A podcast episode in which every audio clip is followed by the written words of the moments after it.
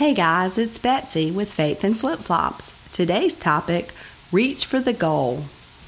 Last night, I sat at a playoff game for the Manchild's varsity soccer team and watched dreams come into reality in front of my eyes. This team, these boys, are going to represent their school in the state championship. That's the Olympics for high school athletes. Oh, the pure joy and excitement on their faces. I wish I could come close to describe that to you or the parents' pride in those boys as we realized hopes, dreams, and years of practice were about to pay off big. There was an electricity in the air that I am pretty sure gave me at least three heart attacks. Well, either that or the fact that it was a tight game and the man child was the goalie.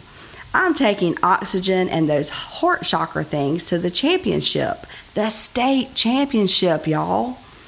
As we sat on the sidelines, parents reminisced about the boys' early soccer days. The days when you knew where the ball was because all the kids were in the same clump. When the shin guards were put in places they really shouldn't have been. And when we took juice pouches as prizes after practice. I was teased because I do the same thing now I did when the man child was in the goalie box then. I sit or stand as close to the box as possible and yell, Buddy, they're coming! Look out! Yep, he may have gotten taller and gained some skills, but I still see my two year old standing in the big box with an army of kids with spiked shoes running full force at him. Notice I said two year olds. That's right. That nut has been chasing a ball around fields and courts since he was two. That means I have been his sports Uber since before Ubers were a thing. But he hung in there, and so did I. All of the parents there had done our part to help the boys' dreams come true. Last night, little boy dreams that had become coaches' hopes and parents' time investments exploded onto the field and lit it up. Last night, a village's dreams came true because 12 little boys liked to kick a ball as toddlers. Dreams are like that. They take work, dedication, and help from others. They take time, effort, and growth. They do not work like instant mashed potatoes. They are more like pot roast in a crock pot. For them to be fulfilled completely, they take a long time to build a solid foundation and for everything to meld together into one.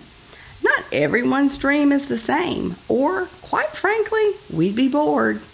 People excel in different things and pursue different avenues. Those boys that crossed the finish line together last night are not the same clump of boys I watched when the man child was two.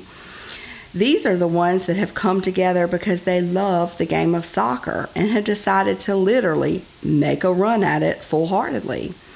The boys from our early soccer days are following their dreams too, just not necessarily on the soccer field.